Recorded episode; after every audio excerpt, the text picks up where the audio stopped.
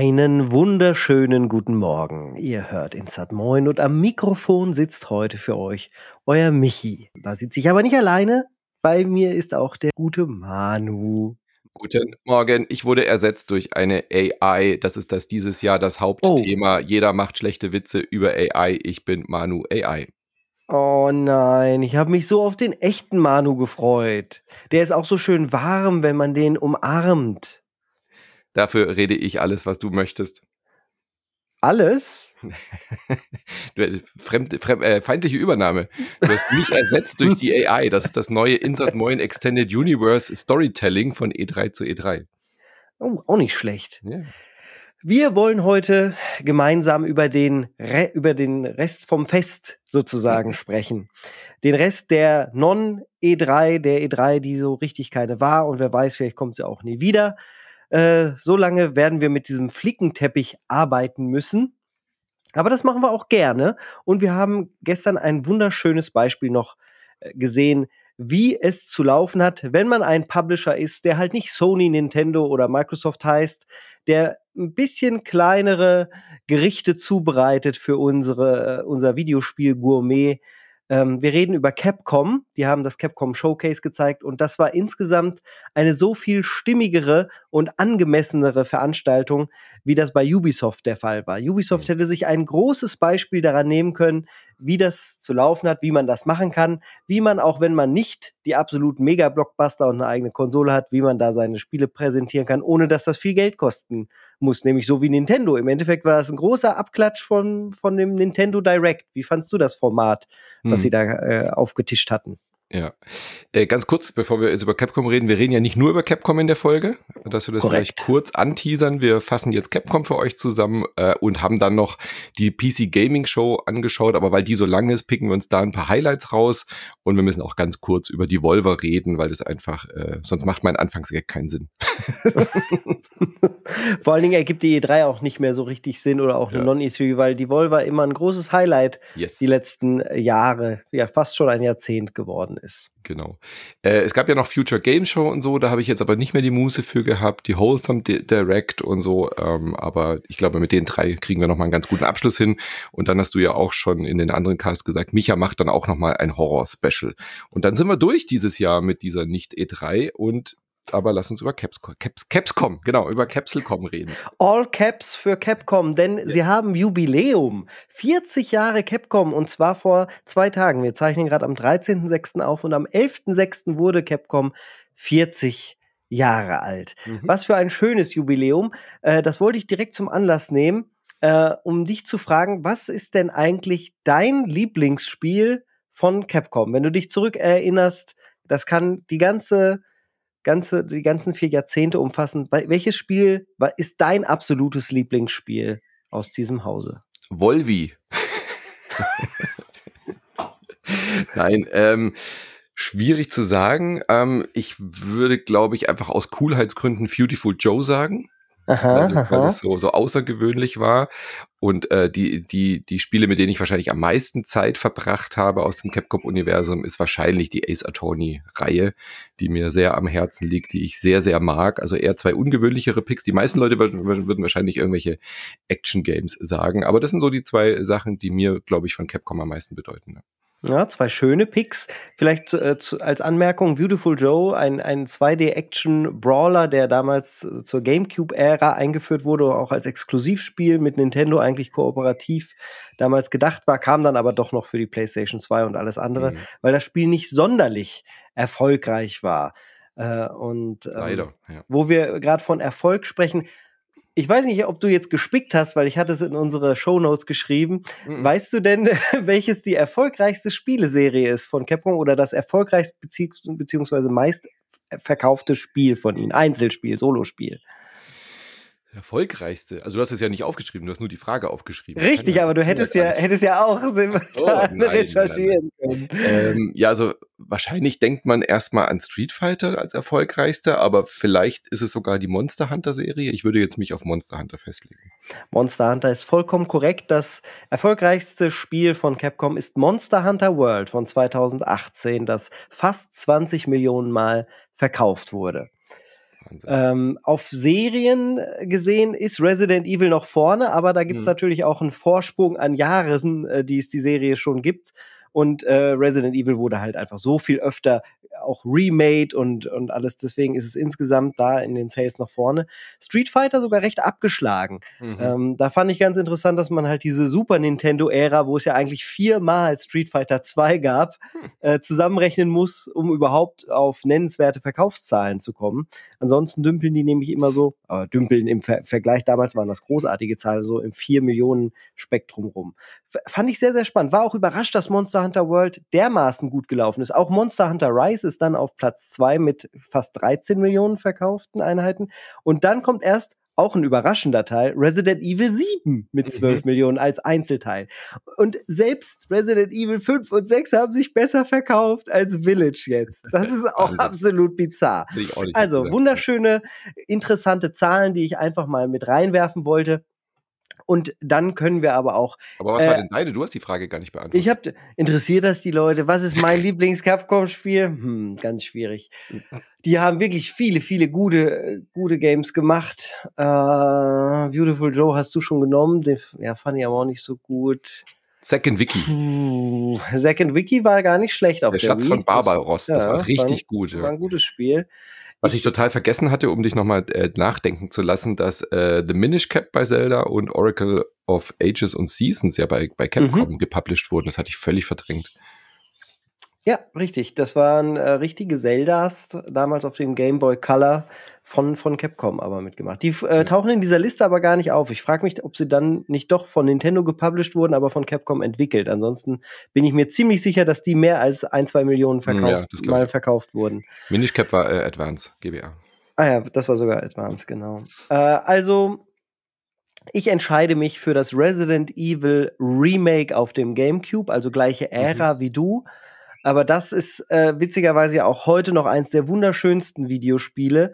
Und die Atmosphäre ist dermaßen gut getroffen. Ich habe das auch vor dem Ursprungs Resident Evil dann äh, quasi gespielt. Also das war mein Einstieg auf eine gewisse Art in die Serie. Und das hat mich dermaßen gefesselt. Ich konnte es einfach nicht glauben. Damals auf meinem 32 Zoll Röhrenfernseher. Ich bin immer ganz nah rangegangen. Das sieht fotorealistisch aus. Das ist ja Foto. Das ist ja wie in echt. Und dann ist es auch noch so gruselig. Und dann wieder hingeguckt und wieder nochmal. Und der Regen und der Sturm.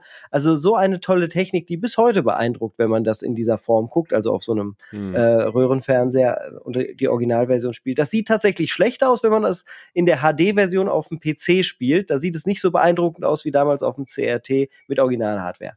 Mhm. Aber gut, genug mit der Vergangenheit. Kommen wir zu den aktuellen Titeln. Da ging es direkt los mit Kunitsu Ngami, Path of the Goddess. Eigentlich eine Doppelung fast, wenn ich das richtig übersetzen kann, aus dem Japanischen.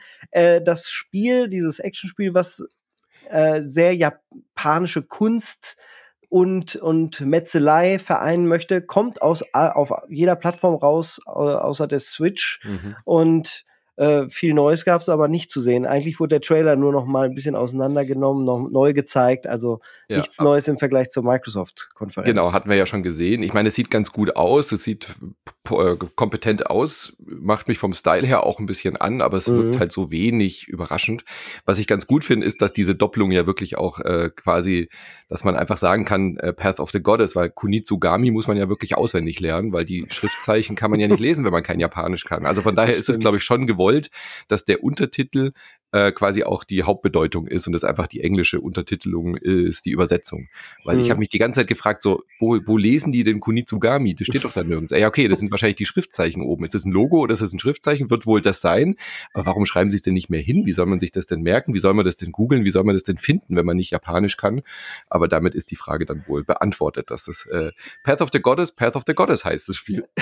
ja, ich war dann auch ein bisschen aufgeschmissen. Ich kann ja nur ein bisschen Hiragana, Katagana, aber das sind dann anscheinend hochkomplexe Kanji, die da dieses äh, Logo Kunitsugami aus, ähm, ausbilden. Danach ging es weiter mit einem Offline-Spiel, zumindest ist das im Titel. Mega Man X Dive Offline, so ein richtig schöner Capcom-Titel, wie er, äh, wie er zuletzt noch bei Street Fighter Alpha 2X Plus äh, Sigma zu hören war. Mega Man X Dive Offline. Da können wir abtauchen im Cyberspace. Es ist eine Mega Man X Compilation ähm, das allerdings auf Steam, iOS und Android erscheint. Das ist also primär ein Mobile-Titel, wo man aber die 2D-Stages oder bis zu ich glaube, über 1000 2D-Stages der Mega Man X-Reihe, also die Super Nintendo-Ära von Mega Man, nachspielen kann, aber gleichzeitig sich die Charaktere freispielen kann und die dann aufleveln kann. Halt so das typische Mobile-Gatcher drumrum ist dabei. Ist das für dich was? Hast du einen Mega Man mal sehr gerne gespielt? Ach, hin und wieder mal, aber es ist jetzt nicht mal, ist jetzt nicht meine Main-Serie. Ich habe das damals schon auch mal gerne gespielt. Ich fand die Herausforderungen zu der Zeit irgendwie auch ganz cool, aber ich bin da jetzt nie tief eingetaucht.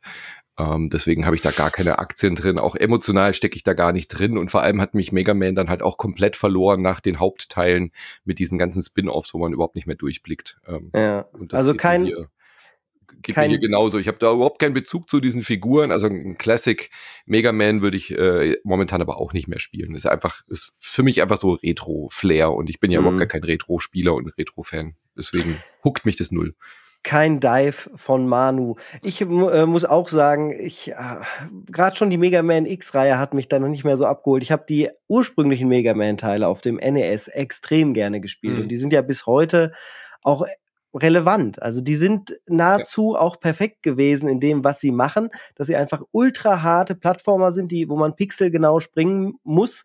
Das, was ja später Shovel Knight dann nochmal mhm. wunderbar in die aktuelle äh, Ära der Videospiele äh, gehoben hat und ähm, ja, da, da kann man im Endeffekt auch nicht groß was verbessern. Das wurde eher dann immer noch schlechter und kontroverser, je öfter sie es versucht haben, diesen Erfolg dann nochmal zu, zu kopieren. Ja. Und noch dazu halt, wir reden über ein Mobile Game Only. Also, und Steam. Ja, okay, ja. aber äh, die, äh, Fokus ist, glaube ich, schon die Mobile-Version. Eindeutig. Und da so ein Mega Man zu steuern, wenn wir über Pixel Perfect äh, Hüpfen reden, ja, ja. schließt sich für mich auch. Und vor allem lustig, du wirst wahrscheinlich online sein müssen bei diesem Spiel äh, und heißt dann einfach offline. Das finde ich, das finde ich amüsant. Das ist auch, ja, das ist wirklich ein bisschen bizarr. Ich gehe auch davon aus, dass es halt auch diese, dieser Zufallsfaktor beim Aufleveln, mhm. den es dann gibt, diesen Gacha-Prinzip, ich glaube nicht, dass das direkt auf dem Device passiert, sondern dass es immer kurz checkt online, okay, das und das, weil man ansonsten wirst du es versuchen, wirst du beginnen können, das zu hacken, problemlos, ja. und das ist nicht der Sinn der Sache. Na gut, danach ging es weiter mit der Capcom Pro Tour, die wurde nochmal genauer definiert und das ist mhm. schon inzwischen ähm, ja, ein ganz schönes Sümmchen, um das es da geht, nämlich der äh, kommende Street Fighter 6 Champion, der ich ja leider nicht werden darf, da ich ja das NDA unterschrieb für den das, Test ich hab, von ich hab voll Street Fighter 6. Ich fand es äh, so witzig, dass man da jetzt quasi diese zwei Wochen, die man üben durfte, äh, schließen dich aus vom Turnier. Finde ich aber absolut fair. Also ich finde es auch richtig und es es ist halt einfach nur äh, leicht bizarr, ja. aber es ist, es ist vollkommen korrekt. Dein so Traum sollte es sein. Michi, dein Traum ist zerplatzt. Ja, ich, äh, ja. das stimmt, leider ja. Aber ich finde eh nicht die Zeit zum Trainieren, von daher wäre es kein großer Vorteil gewesen. Eine Million Dollar gibt es für die Nummer One 1 und Million Dollar. Und der insgesamte Preispool ist doppelt so hoch. Genau, One Million Dollar. Welcher war denn das nochmal? War es Austin Powers? Ja. Ja, also der, ja, der, der Böse. Ja. Der Böse, ja. E-Sport also nach wie vor ein Thema bei Capcom. Äh, und wer sich mal angucken möchte, nur als kleine Erweiterung aus unserem Street Fighter 6 Cast, der ja äh, erschienen ist bei Patreon, ähm, von, von Micha und mir, äh, am 7.7. gibt's das erste Turnier, das wird auch auf Twitch übertragen. Da könnt ihr dann zum ersten Mal sehen, wie spielen die Profis denn jetzt mit dem neuen Street Fighter? Was sind die ersten Builds? Was sind so die die Kombos, die, die durchstarten werden. Das, deswegen werde ich mir das auf jeden Fall angucken, einfach um den Profis zuzusehen und ein erstes Gespür dafür zu bekommen, wie gut funktioniert das da. Es wird nämlich ein Offline-Turnier geben, ein Online-Turnier äh, und dann noch ein Turnier, das World Champion heißt, was ich aber ehrlich gesagt nicht verstanden habe. Sie haben es auch nicht näher definiert. Mal gucken, was das noch so wird. Dann ging's zu VR, nämlich der PlayStation VR 2 Brille, die ja Resident Evil 4 darstellen darf, exklusiv. Yes. Also wer die Hardware besitzt und das Spiel schon gekauft hat, dieses Resident Evil 4 Remake, das glaube ich aber gar nicht Remake heißt, nee, sondern einfach nur Resident Evil 4, äh, wurde nochmal gezeigt mit den gleichen Szenen, die wir auch schon im Sony Showcase gesehen haben. Gar nichts Neues. Wurde nur nochmal erwähnt, und äh, der Parry, der Stagger, der ist jetzt ja viel einfacher, weil ihr ja beide Hände benutzen könnt und dann einfach mhm. links oder rechts zum Parieren nutzen könnt. Ansonsten ja. leider nichts zu sehen. Aber die beste Nachricht eben daran, dass es ein kostenloses Update ist. Also vielen Dank Capcom dafür. Ist ja auch nicht ist ja auch nicht äh, Usus, also muss mhm. ja auch nicht sein, hätten sie ja auch nochmal verkaufen können. Aber schönes, schönes Ding, schönes Goodie, dass man sagt, okay, äh, kann ich jederzeit in VR-Mode gehen und äh, da mal gucken und mir das mal zumindest mal anschauen, auch wenn ich es vielleicht nicht durchspielen will. Aber finde ich echt ein so dermaßen gutes, rundes Paket geworden. Resident Evil 4 jetzt noch mit dem VR-Update richtig gut. Ich fand ja schon Resident Evil 4 immer großartig. Auch das sehr nah an einer äh, ja, fast perfekten Erfahrung mhm. für, für diese actionreiche Survival-Horror-Serie. Jetzt mit dem VR-Modus bin ich doch wieder angeteased. Resident Evil Village wollte ich ja nicht noch mal in VR spielen, einfach weil Resident Evil Village nicht so super war. Aber Resident Evil 4 Jetzt mit dem als, als Remake und dann noch in VR, das werde ich mir auf jeden Fall mal anschauen. Bin ich sehr, sehr gespannt, ob mich das wie der siebte Teil vielleicht noch mal komplett fesseln kann.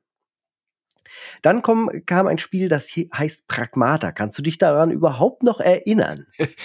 Tatsächlich äh, hatte ich irgendwie das, so das Gefühl, so, Moment mal, die verschieben das schon wieder. Ich kann mich gar nicht mehr erinnern, dass es überhaupt angekündigt wurde.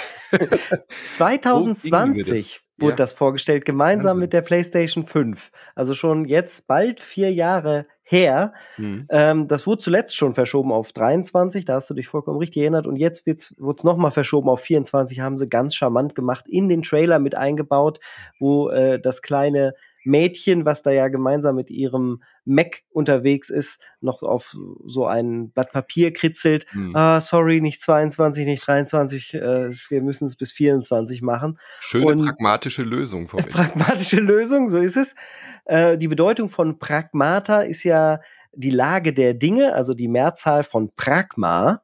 Mhm. Daher kommt auch das Wort, wenn man pragmatisch ist, dann schätzt man die Dinge sehr äh, nüchtern ein. Mhm. Ähm, und äh, überhaupt nicht nüchtern sind aber die Entwicklerinnen und Entwickler im Team. Das ist ja ein komplett neues Team bei Capcom, das zusammengestellt wurde aus den Jüngsten, der Jüng, Jüng, Jünglichsten und äh, den, den, also auf keinen Fall die Boomer, sondern die, die sich mit Social Media viel auseinandersetzen, die, die mal was ganz was Neues machen wollten und nicht äh, gebunden sein wollen an das Capcom, was vielleicht auch schon so ein bisschen ein alter Konzern ist. Mhm. Ne, eine ganz, ganz intelligente Herangehensweise meiner Meinung nach und die haben, sind auch mit dafür verantwortlich, dass sie jetzt geschrieben haben, wir sind noch mit Feuereifer an der Entwicklung.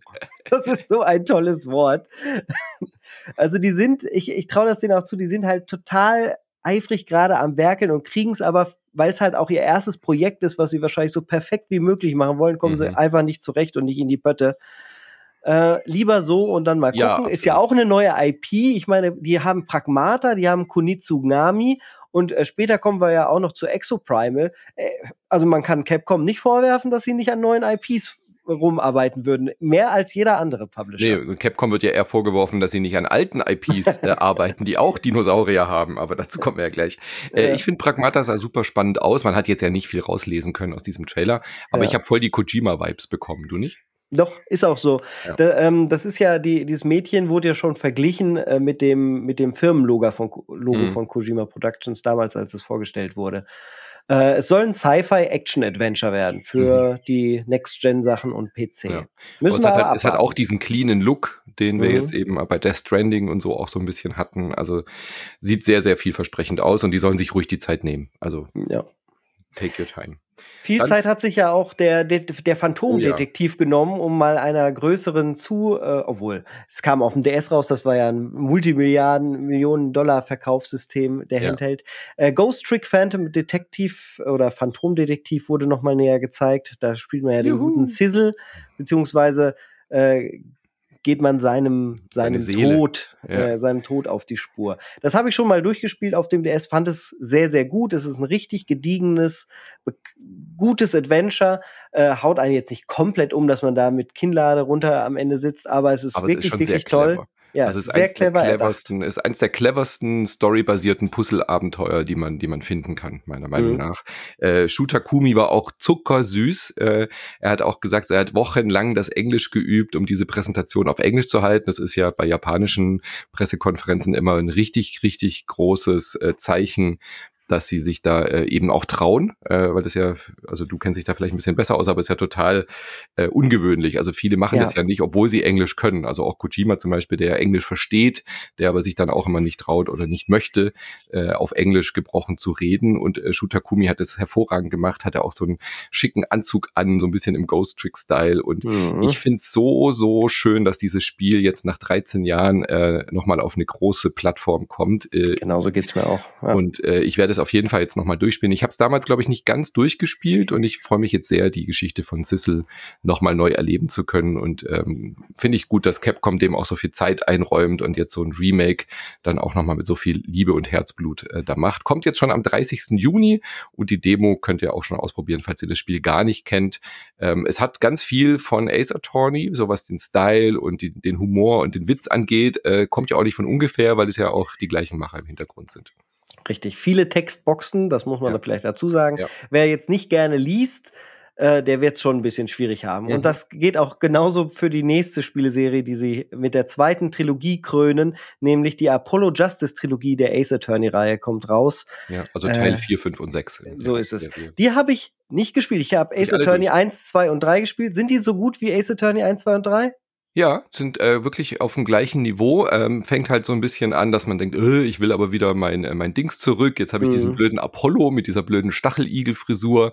Aber das äh, ist relativ klar, sieht man auch im Trailer. Du hast dann auch wieder den alten Ace Attorney, der kommt dann auch als Zeuge und dann äh, wird es dann, merkst du dann relativ schnell, auch in den, in den Teilen, dass es trotzdem eine vollwertige Ace Attorney ähm, Reihe ist. Äh, die stehen den anderen in nichts nach. Die Fälle sind genauso mhm. skurril. Die, die, ähm, äh, du hast wiederkehrende, beliebte Kreat äh, Kreaturen, sage ich schon, äh, Protagonisten und Antagonisten wie Edgeworth und so weiter. Und ah, ja. was ich total süß finde, du hast diesmal so eine Art Agentur wo dann eine, also deine Assistentin ist dann so eine Zauberin, die eigentlich immer Zauberin werden will. Das heißt, die zaubert dauernd irgendwelche Kartentricks vor dir. Und äh, auch an Apollo habe ich mich relativ schnell gewöhnt, auch wenn er am Anfang so ein bisschen der der, der arrogante Arschgeigen-Typ ist, aber wächst einem dann doch auch schnell ans Herz. Also ich finde, diese Serie schafft es halt auch immer so schöne Geschichten und Charaktere zu erzählen. Und was ich immer so faszinierend fand, man hat so einen völlig skurrilen Fall, dann löst du den, dann hast du den und dann fängt der nächste Fall an und du hast ja das Gefühl, es hat nichts miteinander zu tun und es mhm. hängt ja immer alles mit ja, ganz Großen zusammen. Das fand ich auch super. Das immer. ist so toll. Ich habe die alle gespielt damals und äh, kann die auch äh, herzlich empfehlen. Also ich werde jetzt nicht nochmal spielen, weil das einfach äh, ist mir zu viel Unfassbarer gelese. Zeitinvestment, ja. Du brauchst ja locker 20 Stunden pro Teil. Und äh, das äh, ist mir jetzt einfach das nicht mehr wert, weil ich ja die Geschichten schon kenne. Aber wenn ihr das nicht kennt, äh, ist die Trilogie, glaube ich, perfekt, um da wieder einzusteigen. Ich erinnere mich noch ganz genau, wie ich die äh, geliebt habe, diese Serie zu spielen auf dem DS. Habe ich auch damals mit meiner Freundin gemeinsam getan. Ähm, es, es, dieses Kniffeln und was du schon gesagt hast, das war so super. Was mich jetzt so stört, immer wenn ich es jetzt sehe, ist der Soundeffekt von von den Textboxen. Ich weiß nicht warum. Es hat mich doch damals nicht gestört, aber jetzt macht es mich nahezu wahnsinnig, wenn ich es höre. Vielleicht ist es das, ich hoffe aber nicht, dass es das ist. Ich werde, da du ja gesagt hast, die sind genauso gut, werde der Trilogie dann ja nochmal eine Chance geben. Äh, das ist ja im Endeffekt ideal für mich. Mhm. Ähm, weil genau diese drei Teile habe ich halt nicht gespielt, nur die originalen drei. So, danach äh, hat Capcom nochmal das virtuelle Museum für dieses 40-jährige Firmenjubiläum äh, beworben. Das könnt ihr alle besuchen, nämlich unter captown.capcom.com. Warum sage ich das? Warum mache ich da sozusagen fast Werbung für? Weil ihr da kostenlos Klassiker wie Street Fighter 2 spielen könnt. Und das ist ja doch eigentlich vielleicht eine ganz nette Gelegenheit. So eine browserbasierte kleine Stadt, in der man ja. rumlaufen kann. Das so wie man auch, ja. genau, wie man die, ähm, wie man die Gamescom 2021 ja, die Indie-Arena er erlebt hat. So ähnlich ja. ist das. Danach ging es zu Exoprimal. Und äh, ganz lustig, ich habe äh, den deutschen Stream äh, geschaut und da hieß es dann, Gemetzelmodul aktiviert. Die AI Leviathan ist ausgebrochen und der Entwickler Takuro Hiraoka äh, hat danach äh, den Exosuit angezogen. Nee, der hatte einen ganz normalen Anzug an und hat äh, Exoprimal vorgestellt. Ich habe bei uns im Discord, beim Inside Moin Discord, schon mal ein bisschen die Reaktionen angeguckt. Die waren ja, ja, nicht jetzt überschwänglich positiv. Mir hat es persönlich ganz gut gefallen. Das ist eine familienfreundliche Metzelei gegen Dinosaurier, äh, die, glaube ich, gerade in Japan sehr, sehr, sehr gut funktionieren wird. Ähm, das, was ich da gesehen habe, war super. Und außerdem gibt's Neosaurier, wenn die da infiziert sind. Was, was daran gefällt dir denn? Ich, mir, mir ist echt fast das Gesicht eingeschlafen bei dieser, bei diesem Exoprimal. Ich finde es völlig unspannend, weil es so, ich weiß nicht, das, das wirkt einfach nur so wie so ein ähm, Arena- Shooter-Brawler ohne groß Story, ohne groß ja. irgendwie Erlebnis und äh, aber das Geballer selber fand ich irgendwie auch so generisch. Also ich bin jetzt auch nicht der größte Dino-Fan, vielleicht muss man das sein. Mhm ähm, um da irgendwie den Reiz zu erkennen. Aber ich habe für mich da überhaupt gar nicht das Gefühl, dass ich irgendwas verpasse, wenn ich das nicht spiele. Ich bin Fan von Max und so Exosuits, deswegen mhm. ist der Stil äh, direkt schon mal meins. Das ist ja, das braucht man ja, das macht ja 80 Prozent des Spiels aus. Ganz ich. genau. Und äh, wenn das dann halt sowas ist wie ein Warframe mit Koop-Variante, mhm. das sich gut spielt und da ist einfach Gameplay first, dann wäre ich da schon dabei. Ich werde mir also die neue Open Beta, die jetzt am 16. bis 18. ansteht, das ist also schon in drei Tagen, genauer ansehen. Vielleicht habt ihr ja Lust, dann könnt ihr auch bei mir bei Twitch dazu sehen, dann werde ich es auf jeden Fall mal anschauen. Ich habe nämlich wirklich Bock drauf.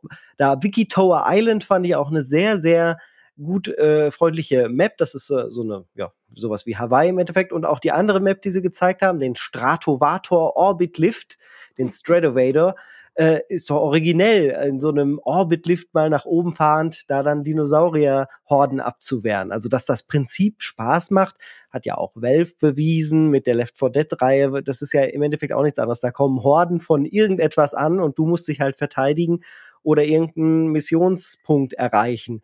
Das, das kann, wenn das Gameplay Spaß macht, sehr viel Freude bringen. Ja, ich glaube in der richtigen Gruppe, wenn man Exosuits mag, wenn man noch dazu Dinos mag. Ich glaube auch, das wird in Japan wird es glaube ich ein Riesenhit und hier wird es sicherlich auch seine Fans finden. Ich finde es sah auf jeden Fall kompetent genug aus, als dass es Bock macht. Also da mache ich mir gar keine Sorge, dass es keinen Spaß macht, wenn einem das Thema oder diese Art von Gameplay halt einem einfach zusagt. Wie gesagt, für mich für mich war es. Mhm. Da Pragmata ja noch auf, äh, ja, auf lange Zeit verschoben wurde und man da auch noch nicht weiß, wie es wird, finde ich spannend, dass der größte Titel bei Capcom Dragon's Dogma 2 war. Mhm. Ähm, das das äh, Solo-Rollenspiel, das man ja mit dieser virtuellen Gruppe von anderen Avataren gemeinsam spielt, ist ist das größte Spiel bei, bei Capcom. Kein Resident Evil, kein ja. neues Monster Hunter, äh, das ist, das finde ich absolut irre. Und ich finde es aber geil, weil Dragon's Dogma hat halt so viel mehr Aufmerksamkeit noch verdient, als es eh schon hatte.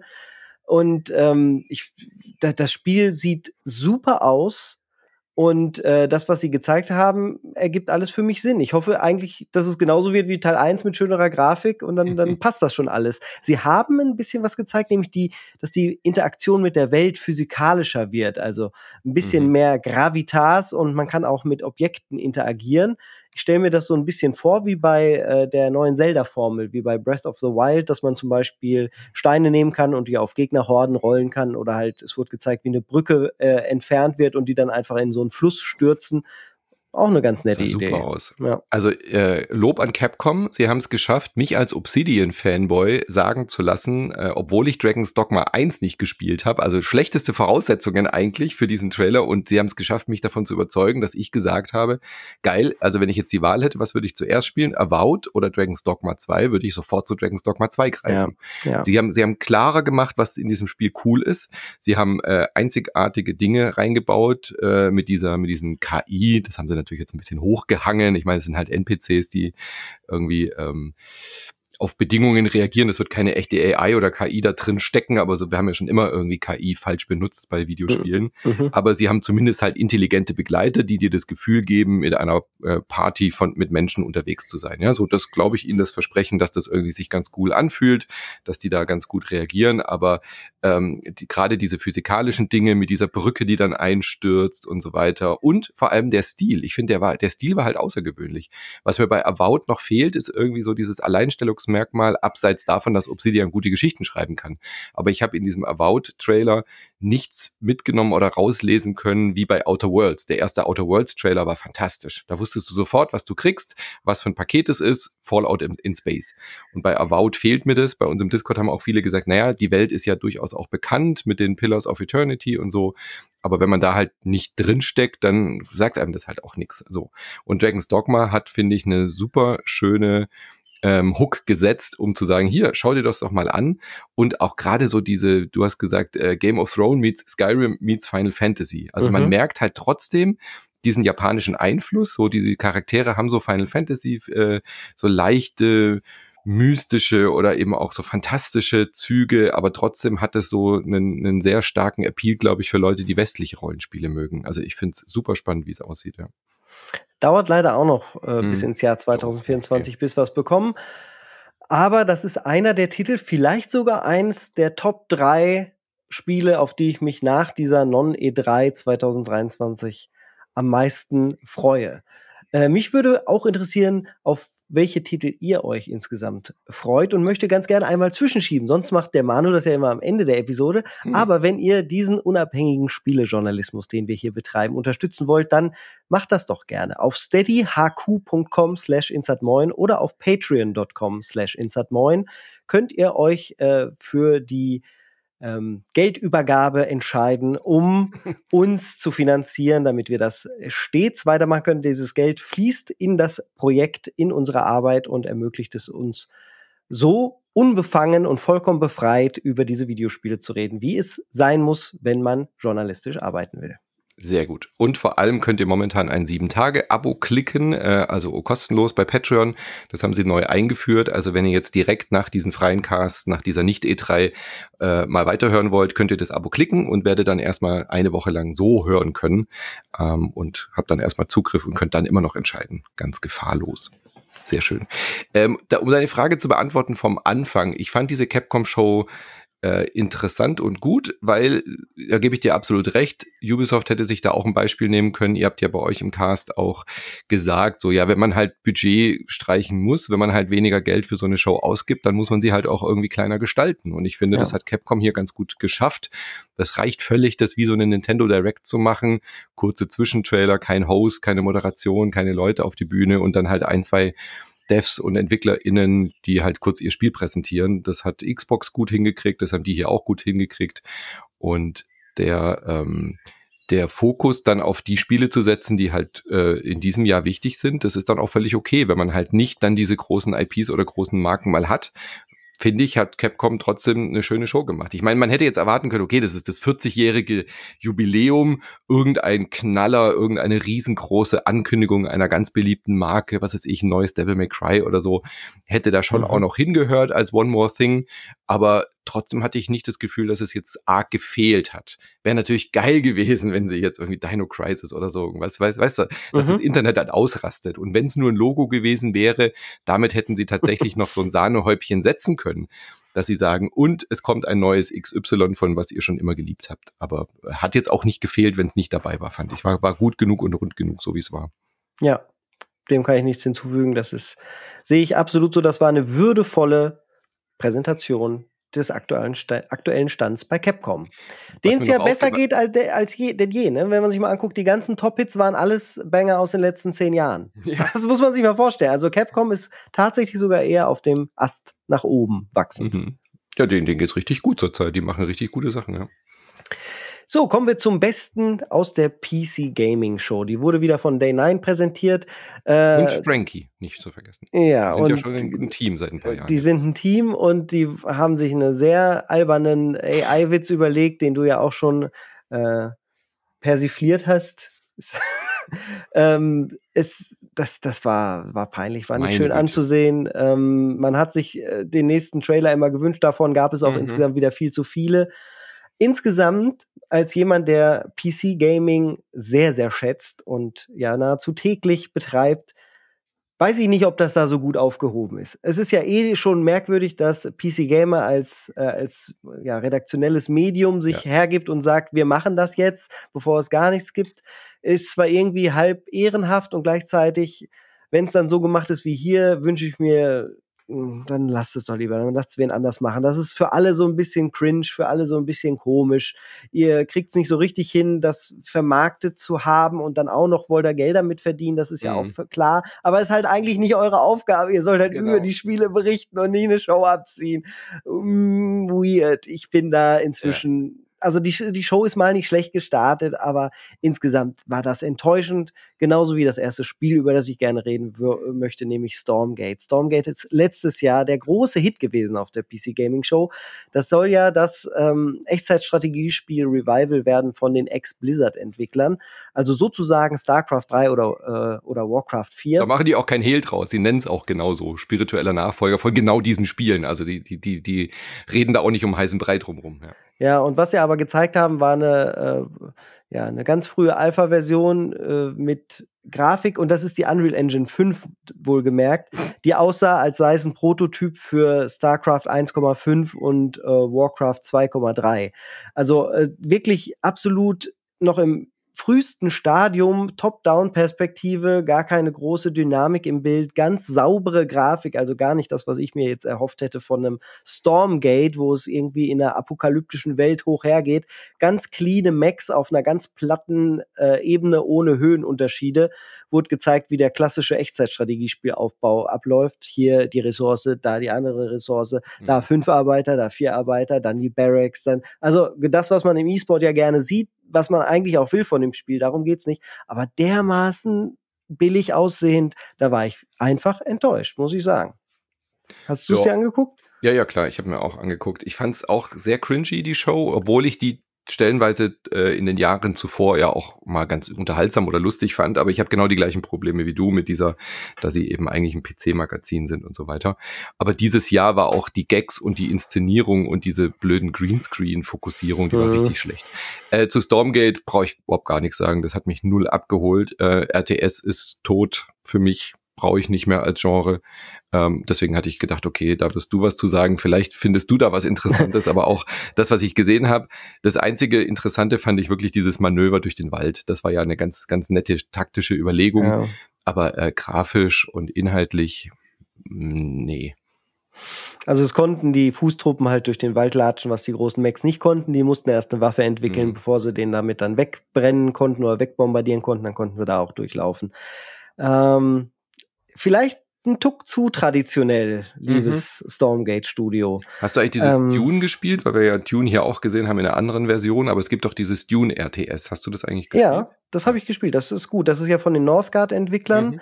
Das hat also eine sehr, ja, äh, ah, wie soll man sagen, so risikomäßige Variante. Also schon äh, nicht ganz so hektisch. Es ist Echtzeit, aber es ist nicht wirklich hektisch. Man erobert immer noch so Regionen auf einer äh, globalen Karte nebenher sozusagen und muss sich die Ressourcenpunkte ähm, mühse mühsam erarbeiten, was dem Ganzen gerade im Dune-Universum genau die richtige Trägheit und Schwere bringt. Mhm. Dazu ja auch ein toller Soundtrack. Also ich habe das sehr, sehr gerne bisher gespielt, was, was man davon schon spielen kann. Und das, das Spiel ist, glaube ich, auf einem richtig guten Weg, genau so ein Nischenfüller zu sein, wie es ja Northgard auch war, was ja ganz hervorragend gereift ist, was meiner mhm. Meinung nach nahezu jetzt am Genre Primus dran ist, was das, das habe ich jetzt als Brettspiel gerade bekommen, Northgard. Ja, das soll ja auch ganz nett sein. Ja, hat, hat nicht so viel mit dem RTS zu tun, aber ist auch ganz interessant, ja. Schöne Lizenz. Ja. Gut, genau. Also Stormgate, nee, äh, holt mich auch gar nicht ab. Aber es ist ja auch noch wirklich früh in der Entwicklung. Also vielleicht tut sich da noch was. Ich glaube, so eine Core-Game-Zielgruppe, ich dachte eigentlich, dass du trotzdem das spielen wirst, weil es halt so klassisch ja, ist. Ja, werde ich ja auch spielen, aber das sah einfach, das, das, ähm, das finde ich echt, das sah ja noch billiger aus als mhm. Torchlight, halt als, als Diablo-Alternative, was ja ganz ähnlich ist. Da sind auch die Ursprungsentwickler von Diablo 1 haben ja Torchlight dann gemacht und gegründet. Das sah auch irgendwie natürlich nicht ansatzweise so gut aus wie ein Diablo, hatte überhaupt nicht den Production Value, hat sich aber halt super geil gespielt und dadurch extrem viel wettgemacht. Und insgesamt sah es ins noch viel stimmiger aus als das, wo hier jetzt irgendwie drauf gucke und denke, boah, so eine, so eine dicke Engine und dann macht ihr das da draus, mhm. das ist doch nicht euer Ernst. Aber warten wir mal ab. Es, das Wichtigste ist, dass es sich gut spielt und äh, das scheint einfach noch super früh zu sein. Ich hätte es dann so vielleicht doch nicht gezeigt und einfach ein Jahr ausgelassen. Wahrscheinlich haben sie sich ihren, das, dieses, die, dieses Problem mit Versprechungen, es ist es wirklich. Das mhm. ist so doof, dass die Leute sich dann ähm, genötigt fühlen, da auch irgendwas zu machen irgendwas zu zeigen. Und wenn es dann aber schlecht ist, dann hätten sie es doch lieber nicht gemacht. Ja, kurzer Einschub an der Stelle, auch wenn ich es jetzt nicht aufgeschrieben habe. Ähm, RTS wurde von mir, äh, bei mir dann tatsächlich doch ein bisschen von diesen Echtzeit-Taktik-Games wie ähm, äh, Shadow Gambit abgelöst, was wir ja auch hier gesehen haben, habe ich jetzt aber nicht mehr groß aufgeschrieben, weil es kommt ja schon bald. Also mhm. Also Shadow Gambit von Mimimi, die Piraten-Variante äh, jetzt zu Desperados und Kommandos und diesem ganzen Genre. Von daher ähm, da freue ich mich drauf. Also es sieht, sieht gut aus, aber hatte ich jetzt auch nicht mehr großes Bedürfnis darüber zu reden, weil wir da einfach auch schon so viel wissen und es kommt ja schon bald. Wollte ich nur an der Stelle einschieben, dass mich das mehr anmacht als ja. so ein klassisches RTS. Ja. Ähm, puzzelst du eigentlich gerne, Manu? Nö. also, also in Videospielen ja, aber nicht, nicht mit echten Puzzles. Ja. Äh, hast du The Witness nahe, nahe des Endes spielen können oder vielleicht sogar beendet? Ähm, ja, ich habe sehr, sehr weit gespielt, aber ich habe es nicht bis ganz zum Ende okay. hingekriegt, weil ich dann ein paar Tage weg war und dann war ich raus aus dem Vokabular. Aber falls dir The Witness Knobelei gefallt, äh, gefallen hat, dann kannst du das demnächst in einem äh, koreanischen MMO-Look-mäßigen äh, Puzzle-Adventure-MMO gemeinsam mit anderen tun. Ich frage mich, äh, wie das am Ende aussehen wird. Das Spiel mhm. heißt Islands of Insight und äh, hat halt solche Rätsel, wie man sie aus The Witness kennt, so Logikrätsel und übergreifende Rätsel, die dann auch mit der Welt zu tun haben, äh, die man mit Freunden lösen kann. Ja, da muss man wirklich, vielleicht werden da viele Freundschaften auch zerbrechen und dann ist das größte Rätsel, wie man die dann wieder gefixt kriegt. Aber ja, man muss gucken. Äh, ich fand das persönlich ganz interessant, mal eine neuartige Idee. Das kannte ich auch noch nicht, Puzzle Adventure MMO als, als Genre. Äh, sehr, sehr spannend und interessant. Äh, von daher werde ich mir das auf jeden Fall mal angucken. Der sah vor allen Dingen beeindruckend aus, ne? wie koreanische MMOs nun mal aussehen. Äh, grafisch erstmal imposant. Dann äh, kam Dune Awakening. Äh, das ist, wird ja ein. Ja. ja, genau. Das äh, wird ja auch in Deutschland zum Teil oder zum großen Teil mitentwickelt. Da sieht die Welt noch recht leer aus. Insgesamt ein spannendes Projekt. Alles, wo Dune dran steht, ist irgendwie mhm. spannend ne? und auch irgendwie in. Trotzdem noch nicht viel zu sehen. Es war viel Entwicklerinterview äh, und die Vision wurde umrissen, so dass man halt mit nichts anfängt und am Ende aber eine komplette Armee und Verbündete finden muss in dieser Welt von Arrakis, ähm, was genau das Richtige ist und was mich wahrscheinlich dazu gebracht hat, jetzt immer an Battlezone zu denken. Mhm. Dieses Battlezone, nicht das ganze Ursprungsding, sondern das, was dann noch aufbauiger war, dieses Realtime, äh, ja, es war ja fast ein Echtzeitstrategiespiel, aber aus der Ego-Sicht äh, Battlezone von äh, aus den späten 90ern, dass man sowas ähnliches wie da macht. Ähm, das, das könnte ich mir gut vorstellen, aber auch da insgesamt alles noch zu, zu vage. Das gleiche gilt übrigens für viele Neuankündigungen, die es gab, wo ich einfach sagen will, hey, das wurde angekündigt, aber da gibt es nichts groß zu sehen. Zum Beispiel Frostpunk 2 oh ja. wurde angekündigt. Richtig cool, aber nichts zu sehen, außer dass jetzt da der Reaktor offensichtlich in die Luft fliegt und alles mhm. auch voller Feuer ist, die Feuersbrunst ausbricht. Äh, aber da freue ich mich riesig drauf. Ähm, aber da weiß man ja im Endeffekt eigentlich auch schon groß. Also ich meine, ich freue mich darauf, Gameplay zu sehen. Das war jetzt ja hier nicht der Fall, deswegen kann ich da jetzt auch nicht viel zu sagen, aber das wird ein Highlight-Spiel auf jeden Fall. Also so gut wie Frostpunk 1 war, freue ich mich sehr, sehr, sehr, sehr, sehr. Und äh, wenn das dann weitergeht, da werden sie, glaube ich, also ich meine, die Ideen, die, wie man ein Frostpunk 2 machen kann, du hast schon gesagt, der Reaktor ist dann halt nicht mehr im Mittelpunkt, man muss dann irgendwie andere Energiequellen finden. Das ist ja, das erzählt sich ja von selbst. Also da mache ich mir gar keine Sorgen, dass man da sagt, wozu braucht man das einen zweiten Teil? Mhm. Äh, ebenfalls angekündigt wurde Park Beyond. Park Beyond, bist du ein Freund oder oh, war einfach nur, weil es ein Rollercoaster Aufbauspiel ja, ist? Ich habe es ja schon gespielt. Ich war hier ah, bei einem okay. Presseevent, der im Europapark war. Das war der beste Presse Presseevent aller Zeiten. Äh, nicht nur, weil ich für 7,50 Euro äh, Fahrtkosten dahin gekommen bin mit dem Regionalzug. Äh, sondern weil wir dann eben auch im Europapark, im Freizeitpark dann gespielt haben. Wir hatten die Devs da, wir haben eine Achterbahn-Tour bekommen und wir hatten eine Achterbahn, die nur für uns offen war. Könnt ihr nachhören in unserer Preview-Folge. Das war äh, fantastisch und das Spiel ist halt auch gut. Ich konnte mich gar nicht mehr von lösen. Ich liebe Rollercoaster Tycoon, Theme Park. Äh, Gerade diese ganzen Aufbausachen mag ich ja eh sehr gerne, aber dann auch noch mit einer Theme Park-Thematik und ähm, Park Beyond wird fantastisch und kommt diese Woche noch raus. Also von daher, da wird sehr, sehr zeitnah ein, ein Cast von mir folgen. Äh, Fragezeichen mit, mit dir? Bist du so ein Typ? Äh, ich weiß, dass Gloria das auch total mag. Mit ihr habe ich ja auch die ganzen neuen Aufbauspiele besprochen. Ähm, also das wird definitiv eine Folge. Ich freue mich sehr drauf diesen Monat. Bin ein großer Freund von Aufbauspielen. Ich weiß nicht, ob ich diesen Monat genügend Zeit dafür mhm. finden werde, aber gucken wir auf jeden Fall Fall drauf. Es ist ein super beliebtes äh, Genre. Man sieht es auch, der Trailer wurde mit am meisten geklickt aus dieser, mhm. Aus dieser äh, Vorstellungsreihe, was mich dann doch fast wieder ein bisschen schockiert hat. Aber äh, schön zu hören, dass es gut, ein gutes Aufbauspiel wird. Ein gutes Aufbauspiel wird wahrscheinlich auch Nova Roma, oh, denn ja. dort wurde Rom geflutet. Oh mein Gott, und wir müssen neu Rom aufbauen.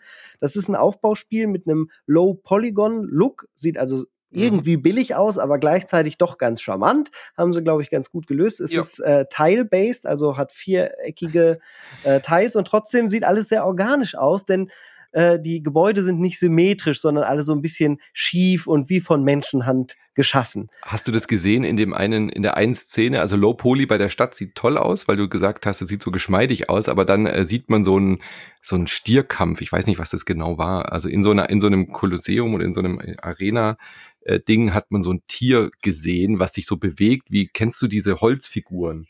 Oder so diese, diese, mhm. äh, nicht, ähm, diese Schnitzfiguren, ja. Äh, Schleich, diese Schleichfiguren. Ja. Und wenn man mit denen spielt, Ach, dann hüpft, ja. dann hüpft man doch so mit den äh, Sachen so von, von die Vorderbeine auf die Hinterbeine. Genau, so richtig. Ja, und, und, so hat sich dieses Tier, dieser, dieser Stier oder was bewegt. Ich musste wirklich sehr schmunzeln, weil in dem Moment war das dann halt auf einmal die Immersion dann doch wieder weg. Also so ein Low-Poly-Look, der ist ja dann so ästhetisch, dass man sich dann irgendwie auch so fallen lässt da drin. Aber wenn dann so Tiere sich so steif bewegen, fand ich dann schon irgendwie wieder amüsant. Aber mhm. ja, ich gebe dir absolut recht. Es sieht sehr, sehr schön aus. Ähm, es gibt ja ganz viel so Aufbauspiele, die dann auf so eine Realismus-Grafik setzen, wie Anno oder auch früher eben auch in einer realistischen Pixeloptik äh, dieses ähm, ägyptische Aufbauspiel, Nil irgendwas, wie hieß denn das? Ähm, Children of Nile? Ja, sowas. Da gab es auch. Da gab es mehrere. Genau, da gab es mehrere. Neulich gab es so ein Remake von so einem alten Ding nochmal. Ach, du meinst ähm, Pharaoh. Pharaoh, genau. Und da, da jetzt einfach komplett in die andere Richtung zu gehen und diesen Low-Poly-Look zu wählen, finde ich eine sehr clevere Entscheidung. Und das sah sehr, sehr gut aus. Also da habe ich mhm. richtig Bock drauf, ja. Ja, vor allen Dingen ist der Transport von Wasser wieder sehr, sehr wichtig. Mhm. Da benutzt man dann das Aquädukt und äh, darf das Wasser dann strategisch von oben nach unten aus den Bergen oder Flüssen irgendwie verteilen. Das ist etwas, was ich in Videospielen immer wieder gerne mache. und es gibt äh, Götter und Katastrophen. Also man hat in dem Gameplay gesehen, wie Jupiter äh, eine, einen, ja, einen großen Sturm mit Blitz und Donner äh, aufbeschworen hat und dann den Wald erstmal in Brand gesetzt hat. Äh, das scheint also so ein bisschen Populous-mäßig auch zu werden, ja. dass man sich mit den Göttern gut stellen muss. Also da ist vieles drin, äh, was mich sehr positiv stimmt, dass Nova Roma vielleicht ein Spiel wird, ein Aufbauspiel wird, dem ich viel mehr Zeit widmen werde. Yes, ich, ich auch. Bloomtown ist mir ansonsten noch mhm. rausgestochen. Mhm. Das ist so ein Spiel, das sieht auf den ersten Blick aus wie das äh, Chained Echoes. Das ist ein Spiel, das in Deutschland ja gerade auch den ähm, Spiel des Jahrespreis beim deutschen, äh, deutschen Computerspielpreis gewonnen mhm. hat. Ähm, erinnert mich an Earthbound, Total. so ein Mix aus Earthbound und Persona. Weil am Anfang kommt man so an und es sieht alles vollkommen nett aus und dann wird es aber immer düsterer und äh, es kommen so Glitches äh, treten auf und äh, der man entscheidet sich oder nee, erst ist so eine Fernsehstory, halt genau wie bei Persona, ne? Dass irgendwie. Also mich hat eher an Stranger Things erinnert. Oder Stranger Things ein bisschen. Auf jeden Fall wird ein Kind vermisst. Ja. Das äh, kriegt man so über die News in einem Fernseher mit. Und äh, in der Nacht entscheiden sich dann diese, diese Kinder, äh, durch ein Portal zu gehen und alles mhm. zu erkunden und es wird mega abgefahren und mega weird. Und dann rundenbasierte alte Final Fantasy. Ganz normale Kämpfe. Final Fights, richtig. Ja sehr schön. Hat, hat mich äh, auch angesprochen. Auch auf den ersten Blick denkt man, ach, schon wieder so ein Pixel-Ding und schon wieder irgendwie so JRPG, aber macht, glaube ich, ganz coole Dinge. Es ist ja nicht so klassisch wie Chained Echoes, so ein JRPG, sondern es scheint ja wirklich auch dieses Earthbound mhm. Storytelling drin zu haben. Earthbound war mir ein bisschen zu drüber. Ich habe es aber sehr intensiv und sehr lang gespielt und fand es auch sehr charmant. Es hat sich nur nicht so richtig gefunden immer, weil es noch mal was und noch mal was war. Und Bloomtown wirkt da irgendwie fokussierter, glaube ich, so auf dieses, äh, die Kids in der Dämonenwelt Bild und äh, sah sehr, sehr herzallerliebst aus, auf jeden Fall. Mhm. Ein Moment der Erleichterung hat mich überkommen, als Baldur's Gate 3 gezeigt wurde, weil ich ja doch die große Sorge hatte, dass es Baldur's Gate 3 wird und dann sind da Tentakelwesen und wir sind mhm. Zeppelin und dann sind wir irgendwo in der Wildnis im Nirgendwo oder am Strand und was ist eigentlich mit Baldur's Gate? Und jetzt ging es aber zum ersten Mal richtig um die Stadt und die Stadt wird zum Glück doch der absolute Hammer. Er ist auch mhm. nicht unterteilt wie in Baldur's Gate 2 in vier verschiedene Kartenabschnitte, sondern sie haben ein großes Ding draus gemacht, dass sie es geschafft haben, die ganze Stadt Baldur's Baldur's Gate in eine große in ein großes Areal zu packen, das man erkunden kann mit Hunderten von NPCs, Tausenden wahrscheinlich sogar, wenn man sie alle zusammennimmt. Und alle kann man angeblich ansprechen und die haben dann irgendwas Relevantes zu sagen. Äh, es, es soll sich also sehr belebt anfühlen und es sah zumindest für mich auf den ersten Blick auch so aus. Ich habe richtig Bock, durch Baldur's Gate zu stapfen und mir das einmal in 3D richtig anzusehen in der neuen Engine. Juhu! Juhu! Ja, geht mir auch so. Freue ich mich drauf. Das machen wir auf jeden Fall zusammen. das machen wir auf jeden Fall zusammen. Sehr schön. Ähm, das Spiel aus der Ukraine möchte ich noch erwähnen. Das heißt Sand. Das wurde gezeigt. Hat mich äh, vom Charakter, der da gezeigt wurde, man sah da einen Mann mit Schnauzbart, ähm, an There Will Be Blood erinnert. Äh, kennst du mhm. den Film? Ja. Und man sieht im Endeffekt nur ein kleines Kraftwerk, das auf sechs Beinen davon stiefelt. Äh, ja, so, so, ein bisschen wie aus. Ne?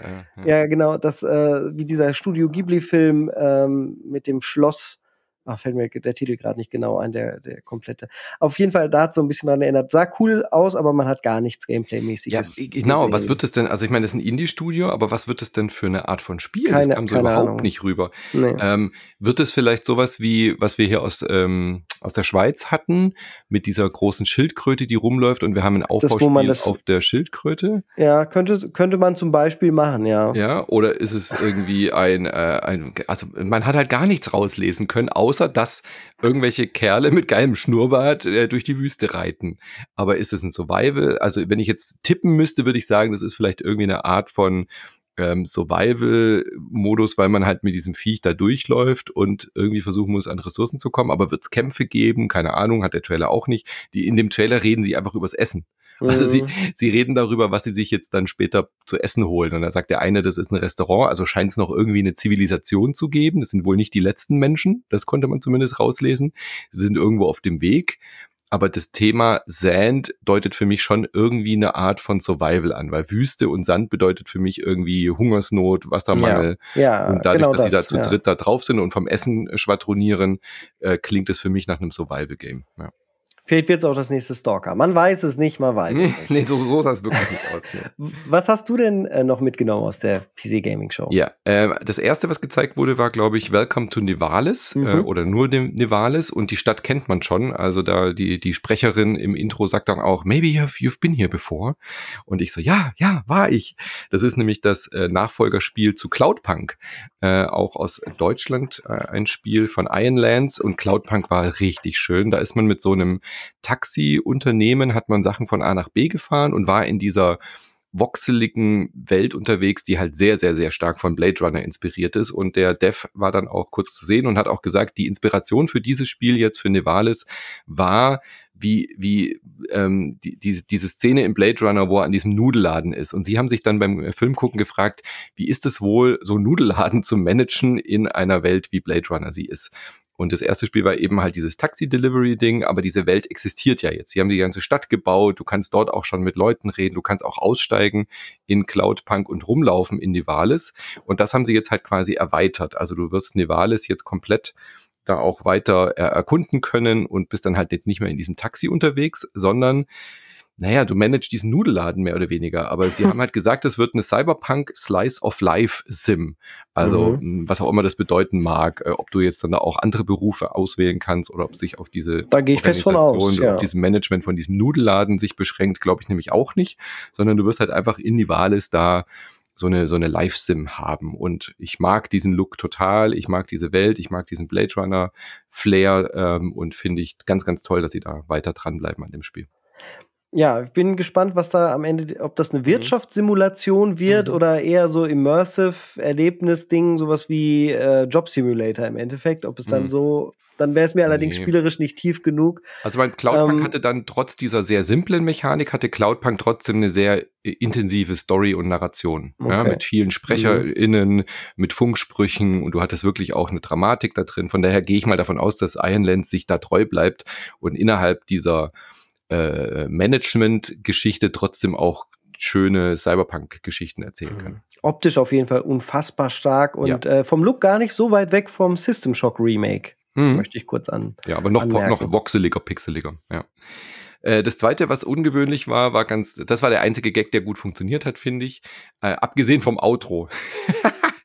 das Beste an dieser ganzen Cringe-Fest-Veranstaltung war, dass eine Outtake, als der Host einfach ein Fahren hat lassen. Und das sagt schon viel aus. Ja. Der hat während der Moderation so richtig laut gefurzt, dann äh, hat man den Greenscreen ausgeschaltet gesehen und dann hat man gesehen, dass Frankie die ganze Zeit wirklich da war. Ich hatte ja erst gedacht, die Show fühlt sich an wie so eine, wir haben Corona, wir können nicht reisen, ja, ja. wir müssen das jetzt halt so virtuell machen, aber das war gar nicht der Fall, weil Frankie war ja dann doch da und ist dann auch reingelaufen und sie stand als AI wirklich die ganze Zeit neben ihm in einem Greenscreen mit einem Greenscreen-Anzug. Völlig albern, das war völlig übertrieben unnötig, mhm. weil das bisschen hätte man ja auch mit einmal einfach mit einer Facekamera aufnehmen können. Er hätte da gar nicht irgendwie stehen müssen, aber egal. Ähm, und dann äh, lacht sie so arg und beim argen Lachen muss man ja immer einatmen und dann wird's nur immer schlimmer. und das war das Lustigste von der ganzen Veranstaltung. Egal. Aber da hat er dann gesagt, hey AI, ähm, wirf mir doch mal ein Spiel aus, keine Ahnung, nehmen wir doch mal was Verrücktes wie ein Metroidvania mit äh, Christmas Carol. Und dann kam halt dieser Trailer und äh, schon ein kleiner Vorgriff auf Devolver. Das hat dort nämlich auch ganz gut funktioniert. Und das war dann auch so. Das war dann ein, wirklich ein Spiel, äh, Metroidvania, ganz klassisch. Also so, äh, wie man es kennt, äh, links nach rechts, äh, Sachen freischalten. Aber man spielt eben Ebenezer Scrooge, die, die Hauptfigur von, wie heißt das, eine Weihnachtsgeschichte heißt es auf Deutsch, glaube ich, oder? Ja, kann gut Christmas sein, Carol ja. Halt. Ja. Und die Demo ist jetzt schon verfügbar und es hat einen ähm, sehr schönen Look. Also ist nicht so, dass die Welt noch weitere Metroidvania bräuchte, aber mit einem ungewöhnlichen Setting. Also werde ich so an, um, um Weihnachten rum werde ich das spielen wollen, wenn man dann so in dieser Weihnachtsatmosphäre ist. Fand ich sah sehr schön aus. So ein mhm. bisschen wie so eine japanische Interpretation von Christmas Carol als Metroidvania. Ja, ganz viel Symphony of the Night auch mhm. im, äh, im UI-Design mit drin. Von daher voll, voll. erstmal die richtigen Vorbilder genommen. Es gab noch ein anderes interessantes Metroidvania, nämlich El Mariachi hieß es, mhm. glaube ich. Das wurde auch da gezeigt. Auch interessantes Szenario, komischerweise mit japanischer Sprachausgabe gewesen, ja. was ich überhaupt nicht kapiert habe dabei. Aber ähm, ja, kann Sag man auch vielleicht schon, sich angucken. Sag doch den Namen, ist doch japanisch. Das war, bisschen, das war, mir ein bisschen zu weird. Also das ja. war, ich weiß auch nicht, da konnte ich nicht so richtig äh, was mit anfangen. Es gibt auch eine Demo jetzt von dem Ebenezer, von daher ja. kann man sich auch schon angucken. Aber bin ich, ich bin jetzt bei den 30 Grad hier draußen, ich zerfließe hier im Podcast-Studio, da habe ich keinen Bock auf Weihnachtsatmosphäre. Also eine schlechtere Demo available kann man, glaube ich, nicht auswählen als das jetzt. Oder vielleicht kühlt es ab, weil man Schnee sieht. Kann ich ja auch gerade sagen, das ist genau das, was ich haben wollen würde.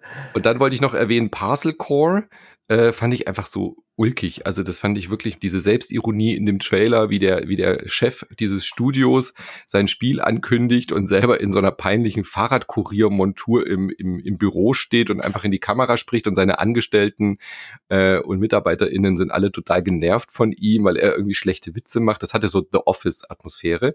Und das Spiel selber fand ich da auch sehr witzig aus. Einfach so ein äh, Jet Set Radio-artiges mhm. Ding mit aber Fahrradkurier. Und du bretterst halt mit einem Affenzahn durch die Stadt und hast äh, keine Skrupel.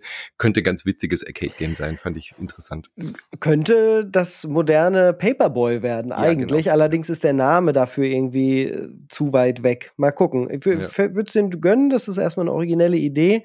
Ähm, Wenn es sich am Ende gut spielt, ist das genau. super, ist das eine super schöne Sache. Und es sah wirklich sehr arcadig aus, also mit an der Wand langfahren, mit mhm. Schanzen. Mhm. Und ich mag ja so, so Trials-artige Sachen, finde ich irgendwie ansprechend. Und das mit so einem Humor gepaart, wie, wie der Trailer ihn hatte, den solltet ihr euch anschauen. Das könnte ja. ganz cool werden, ja.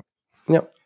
Genau, da, dann kommen wir direkt zu Devolver Direct. Und, Deiner äh, Volvi-Weirdness. Ja, Erzähl genau. uns mal, was es mit Volvi auf sich hat. Also, Devolver Direct ist ja so ein Extended äh, Universe-Erzählung gewesen. Die letzten Jahre wurde ja immer weirder mit Nina, der Moderatorin, die dann immer mehr abgedreht ist, dann schlussendlich auch so Robocop-artig ersetzt wurde und so weiter. Und da hatte man letztes Mal das Gefühl, das ist jetzt wirklich auserzählt. Also, sie haben es bis zum letzten ausgereizt äh, und es war dann auch so. Deswegen haben sie sich jetzt dieses Jahr dafür entschieden, mit was völlig Neuen äh, anzukommen und nicht mehr an dieser bestehenden Storyline anzuknüpfen, ähm, weil da war wirklich alles, alles erzählt.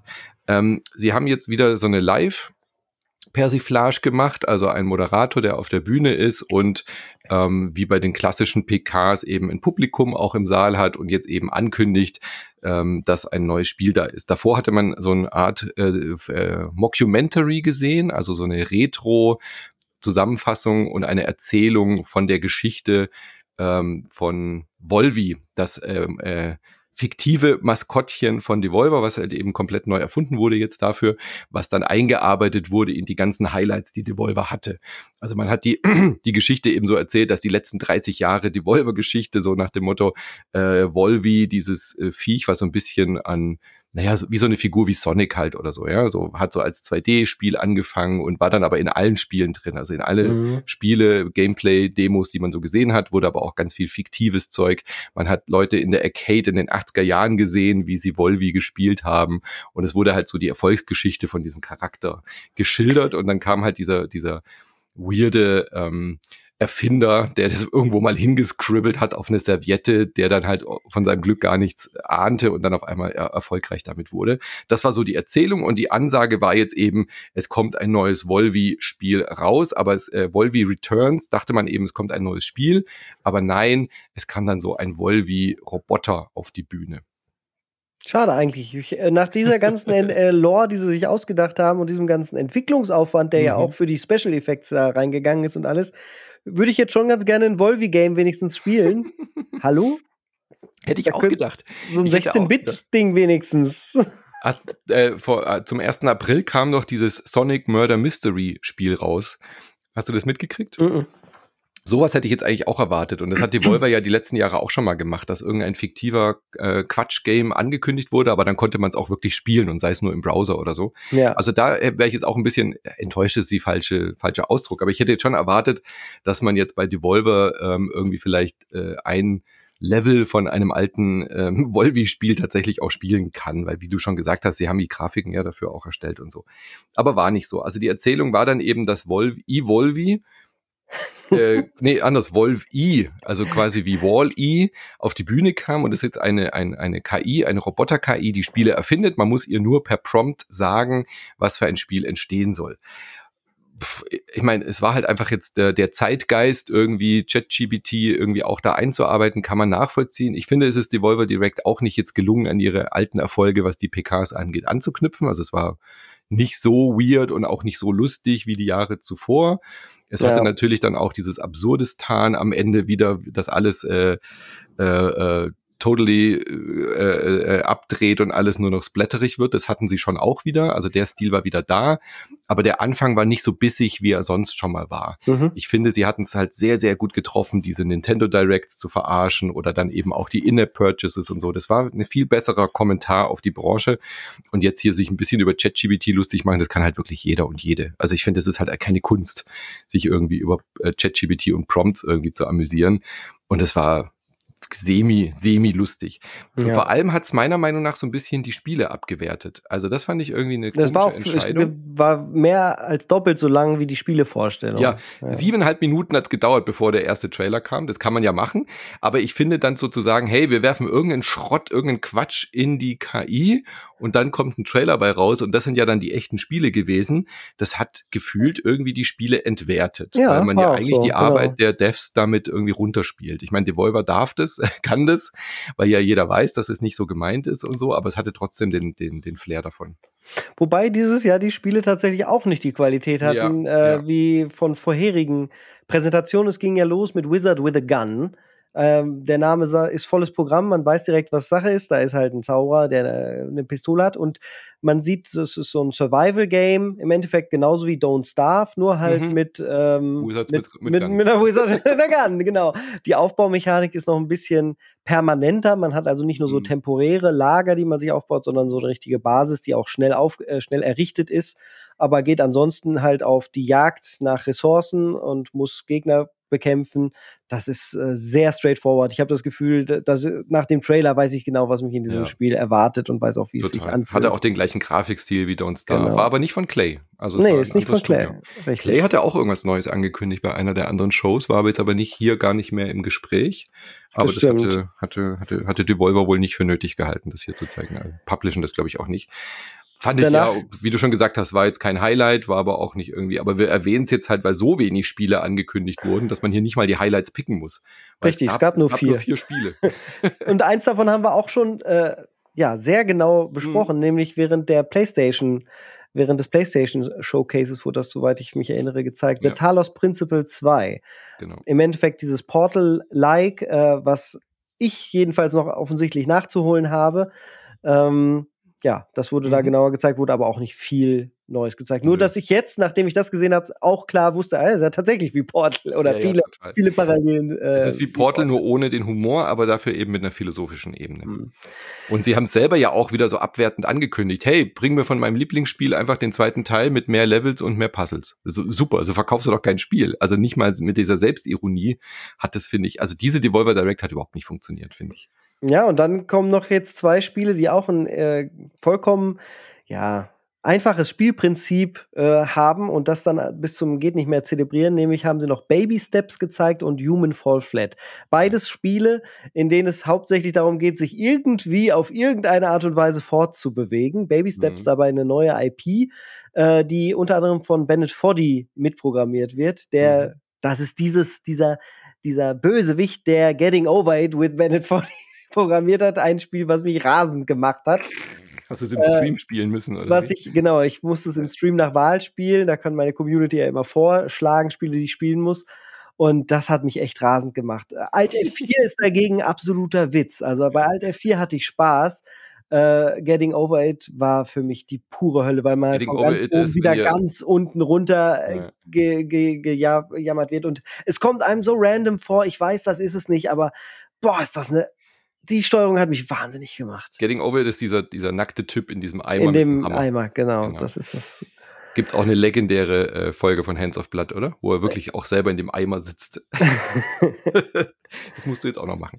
Oh! Ja, ich, ich finde es ja geil, also diese Weirdness äh, von diesen Bennett 40 Games, das ist halt so geil. Und ich fand auch den Humor richtig gut. Es wird überhaupt nicht mein Spiel, mhm. aber, aber diese Art der Inszenierung auch, also dieses Baby Steps, dass es schon damit losgeht, dass du so einen 35-jährigen Loser spielst, der unten in seinem äh, Wohnzimmer sitzt und man, du hörst oben die Eltern, die über ihn reden und so, ja, der ist jetzt 35, der soll mal endlich äh, was gebacken kriegen. Und dann hat er ja wirklich auch so einen Babystrampelzug, Anzug an, der schon mhm. so fleckig ist.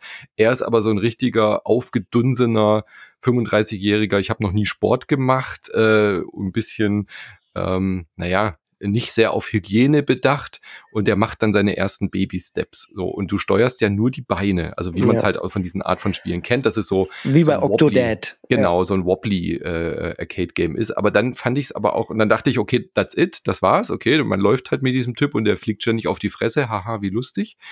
Aber dann, dann kam so eine komische Szene, dann ist so ein, so ein Steinchenturm und dann musst du den mit dem Fuß umschmeißen oder du machst es halt und dann kommt so ein anderer Charakter und redet einfach mit dir und dann war das so voll synchronisiert, hatte ich überhaupt nicht mit gerechnet, so ein Dialog, wie er ihn halt, äh, ja, so, so, so, so Cringe-Humor, also wie aus The Office oder ähm, sowas in der Art, ja, wo die zwei sich dann so äh, unterhalten und der so, ja, was soll denn das? Du kannst doch nicht einfach meinen Turm umschmeißen und so, okay, tschüss. Mir kam mir kam's vor, wie äh, das ist eigentlich eine Sequenz und wir werden im Spiel dann was anderes erleben und da haben ja. sie sich einfach einfach noch mal anders rüber synchronisiert, ja. so einen ganz anderen Inhalt, der überhaupt nichts damit zu tun hatte, so ein bisschen Monty Python mäßig äh, deutsche Version, wo auf einmal ein komplett neuer Humor entsteht teilweise.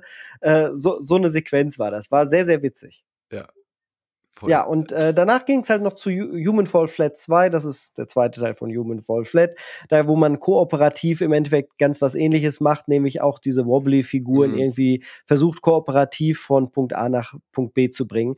Das habe ich auch schon im Stream mal mit der Community gespielt, das war wirklich nett. Ich ja. glaube, wenn der zweite Teil nicht zu teuer wird, ist das auch eine eine, eine schöne Idee. Da kann wenig mhm. schief gehen, wenn sie da jetzt ein paar neue Ideen haben. Da habe ich allerdings noch nichts von gesehen. Also das sah halt das aus wie Teil 1. Ja, ja. Wird auch so aussehen. Und das war's dann schon. Also es gab nur diese vier Ankündigungen und dann war die Show auch irgendwie auf einmal vorbei. Dann kam halt eben, es wurde noch äh, wild und dann kam noch diese Hand, die dem, dem der digitalen Version gefehlt hat, kam dann raus wie so eine Tentakel, hat den Moderator gefressen. Da haben sie sich irgendwie auch selbst kopiert. Also ich meine, die Volvo hat das auch schon auf der Bühne dreimal zelebriert, dass der Host mhm. irgendwie gesplattert oder irgendwo eingesaugt wird. Und ich fürchte, sie graben da jetzt weiter an der, an der Geschichte und nächstes Jahr geht's da weiter mit, mit äh, Volvi und äh, ich fand's irgendwie schade. Also irgendwie ist der, der, der Zug ist abgefahren bei Devolver Direct, glaube ich mal, was diese Storyline angeht. Fand ich jetzt nicht sehr inspiriert und da war ja auch keine, da war keine große äh, ähm, Kritik dabei, weißt du? Also so dieses, äh, kritisieren, wie sich die Branche entwickelt und das zu persiflieren, aber trotzdem dabei irgendwie coole Spiele anzukündigen, das war halt dieses Jahr beides nicht. Also weder mhm. die Spiele noch die Präsentation noch diese Storyline und Inszenierung hat mich irgendwie groß abgeholt. Ja, die große Angst, mit der haben sie ja schon gespielt, dass es halt so kommt, dass Spiele zukünftig mhm. so halb nur noch mit AIs programmiert ja, werden. und dabei halt auch jede Menge Scheiß rauskommt. Das wurde ja auch gezeigt, wie dann. Und was machen ja, sie? wir haben jede Menge zweite Teile raus. Ja, das genau, das ist das, was halt gleichzeitig so richtig da nicht zugepasst hat. Ja. Und den Status haben sie halt auch nicht, dass sie sich erlauben könnten, wirklich nur so B-Ware rauszuballern und äh, gleichzeitig zu sagen, ja Leute, so funktioniert das jetzt in, in der Industrie. Viel Spaß mit den Mobile Games der Zukunft. Nee, ähm, war ich auch nicht begeistert von. Ist, äh, ist nicht so schön. Aber insgesamt, insgesamt, wenn du jetzt zurückblickst auf äh, ja, zwei Wochen nicht E3 2023, äh, bist du zufrieden mit den Neuankündigungen? Gab es genug oder hättest du dir, wünschst du dir doch ganz andere Zeiten zurück? andere Zeiten. Nee, also ich finde, da das jetzt keine E3 war, hat man irgendwie nicht so richtig gemerkt, weil das, was bei uns in Europa ankommt, wenn man nicht auf der E3, also auf der eigentlichen Messe mhm. ist, hat sich jetzt nicht so viel anders angefühlt. Klar war dann nach den drei Haupt-PKs oder dann auch noch vielleicht eben äh, mit Yubi und Capcom und so, dann immer noch ein bisschen was, was noch, noch so nachgetröppelt ist. Also auch auf der E3 hat man dann ja oft von Sachen, wo nur der Trailer zu sehen war, dann auf einmal noch Erlebnis, äh, Erlebnisberichte bekommen, Gameplay-Demos äh, und so weiter. Das wird jetzt ja nicht mehr passieren. Also das ist jetzt ja wirklich rum. Aber es hat sich nicht so viel anders angefühlt, mit der einzigen Ausnahme, dass Sony halt so weit vorher war. So, ne? mhm. Wenn jetzt Sony noch in der Woche gewesen wäre, hätte es sich angefühlt wie immer paar gute ja, und, Sachen. Und Nintendo Direct Sachen. hat halt gefehlt dann in dem Moment. Genau, aber das ist ja schon immer bei der E3 auch in den letzten Jahren oft so gewesen, dass man, dass die nicht so richtig Teil davon waren und richtig. das ein bisschen vorher oder später gemacht haben. Deswegen hat sich's eigentlich wie eine relativ normale E3-Woche angefühlt weil ja die PKs eigentlich auch immer nicht so richtig Teil der E3 waren. das ja. darf man ja auch immer nicht vergessen. Die haben ja auch quasi vor Messestart stattgefunden. Und das hatten wir ja seit Jahren auch so vermutet, dass sich das eigentlich immer mehr in dieser Directs äh, verändern wird, ja. Mhm. Insgesamt finde ich, es gibt zu viele Veranstaltungen, viele kleine, die es mhm. irgendwie versuchen. Und da wird sich ein bisschen was konsolidieren müssen, damit es wieder einen besseren Weg auch für ja. uns als Konsumenten oder für uns als Journalisten einschlägt. So war es dann doch teilweise ein bisschen müßig und äh, mhm. unnötig kompliziert, äh, Perlen rauszufinden und so viel Zeit kann auch eigentlich keiner erwarten, dass man äh, die reinsteckt, erst recht nicht dann auf der Konsumentenebene. Von daher ist es gut, dass es Podcasts wie Insert Moin gibt, äh, wo wir das Ganze dann für euch gemacht haben und hoffentlich einen ganz guten Einblick geben konnten in das Nicht-E3-Leben dieses Jahres. Ich bedanke mich bei dir, Manu. Was, was, was, äh, ein, ein ja, oder zwei ja, Highlights? Bitte. Also du hast schon gesagt, Dragon's Dogma war für dich ein Highlight. Dragon's Dogma 2 war mein absolutes genau. Highlight. Für, für mich, zweite muss ich nochmal nachdenken. Für mich, glaube ich, tatsächlich äh, der DLC zu Cyberpunk. Ja, okay. Phantom Liberty. Das ist das, worauf ich mich jetzt am meisten freue. Also wenn ich jetzt sagen würde, eins davon darf ich jetzt sofort spielen, wäre das das. Würde ich mhm. sofort. Und ich bin auch ein bisschen neidisch, weil die hatten ein Preview-Event vor Ort. Äh, das haben jetzt schon einige Leute auch gespielt. Ist jetzt nicht so, dass ich deswegen extra nach Warschau reisen musste, aber ich hätte schon gern gesehen. Aber ich freue mich dann, wenn es äh, wenn's fertig ist. Aber so von diesen äh, neuen IPs oder neuen Ankündigungen, äh, schwierig. Ich weiß nicht, so richtig so die große Überraschung hat mir dann doch auch gefehlt. Also sowas wie äh, äh, Shadow of the Colossus kommt jetzt oder das erste Mal als Spider-Man gezeigt wurde oder sowas. Weißt du, ich meine? Mhm. Oder ähm, keine Ahnung, ein neues Final Fantasy wird gezeigt. So sowas gab es irgendwie nicht dieses Jahr. Ja, ich glaube, bei mir ist es dann im Endeffekt das Final Fantasy VII Rebirth, was am Ende war. Ja, vom, stimmt, vom natürlich, natürlich. Wobei wir aber da ja wussten, dass es kommt, aber ja, natürlich, ja, das war das, das dass wir es endlich gesehen haben. Ja. Das ist, glaube ich, mein Highlight. Äh, Lies of P hätte ich noch gesagt, und da ist ja auch die Demo da, die habe ich inzwischen fast durchgespielt. Ich komme an einer Stelle nicht weiter, weil es bocken schwer wird. Ganz kurz vor Ende, die letzten zwei Gegner sind unfassbar schwierig in dieser Demo. Die beschäftigt einen auch zwei, zwei Stunden. Mhm. Ähm, das ist leider nicht ganz so gut wie Bloodborne, was ich da sehe. Das äh, ist doch noch mal ein Qualitätsunterschied, der, der, der, der bemerkbar ist. Ich freue mich immer noch drauf, ich werde es auch spielen, aber da vielleicht schon mal die äh, Erwartung auch ein bisschen, bisschen gesenkt. Alan Wake 2 war noch sehr gut, aber ich ja, bin erstaunt, glaub, dass Starfield mir so gut gefallen hat. Also Star das ist vielleicht nicht. Ich glaube, ich würde sagen, Starfield ist sogar trotzdem mit Final Fantasy VII für mich das, die beiden Highlights, ja. Und Star Wars, oder? Nee, Star Wars sah dafür nicht gut genug aus. Hm. Star Wars ist eine Überraschung. Ich finde auch cool, dass es kommt. Aber da ich weiß, in welcher Hand es liegt und äh, ich nicht sehr zuversichtlich bin, dass das am Ende gut zusammenkommt oder mich irgendetwas da großartig stören könnte, würde ich es nicht bei meinen Highlights sehen. Aber es ist eine hm. coole Neuankündigung, das auf jeden Fall. Dass Prince of Persia zurück ist, äh, ja. feiere ich auch, aber in der Version, wie es da jetzt ist, ist es auch nicht so, wo man groß aus, ausrasten könnte. Also ja. von daher ja, äh, Alan Wake 2 haben wir ja auch schon gekannt gehabt. Es waren schon große, gute Sachen dabei, aber so dieses One More Thing hat dann irgendwie doch ein bisschen gefehlt. Aber ist ja auch Jammern auf hohem Niveau tatsächlich. Ja, das Marathon können wir dann auch nochmal erwähnen. Das finde ich auch irgendwie cool. Wie gesagt, von Bungie das neue Spiel, dass sie da zurückgehen. Das war auch eine schöne Überraschung. Ah, aber eine, eine riesengroße Überraschung, von der wir aber zu wenig gesehen haben, ist für mich tatsächlich Star Trek Infinite. Also so ein mhm. ähm, Stellaris mit Star Wars, äh, Star Trek Skin ist natürlich schon was, was mir, was mich sehr freut, aber dafür gab es halt einfach zu wenig zu sehen. Also ich glaube, ich würde mich auch auf Final Fantasy VII jetzt ähm, einschießen. Da wird sich Square Enix aber freuen, dass sie die E3 nicht E3 gewonnen haben hier bei Inside One. Oder mit Foam Stars. Uns interessiert natürlich auch, äh, welches Spiel oder welche Konferenz, was ihr besonders spannend findet, besonders gut fandet. Schreibt es gerne bei uns auf den Discord. Äh, den Invite kriegt man äh, überall da, wo es gute Discord-Invites gibt. Und wer, wer nicht findet, schreibt mich direkt einfach auf Twitter an, dann, dann haue ich einen privat raus. Ja. So, bis zum nächsten Mal sage ich. Ich freue mich jetzt schon wieder auf die detaillierten Einzelbesprechungen, die anstehen, auf die LeBranches und alle weiteren Folgen. Und äh, Final Fantasy 16 ist in den Startlöchern. Alles irre Zeiten, irre Zeiten. Und Park bis, Beyond. Irre. Bis zum nächsten Mal. Tschüssikowski. Ciao und noch viel Spaß mit Michas Horrorshow. Wir hören uns dann regulär am Montag wieder nach dieser E3-Sache. Bis bald.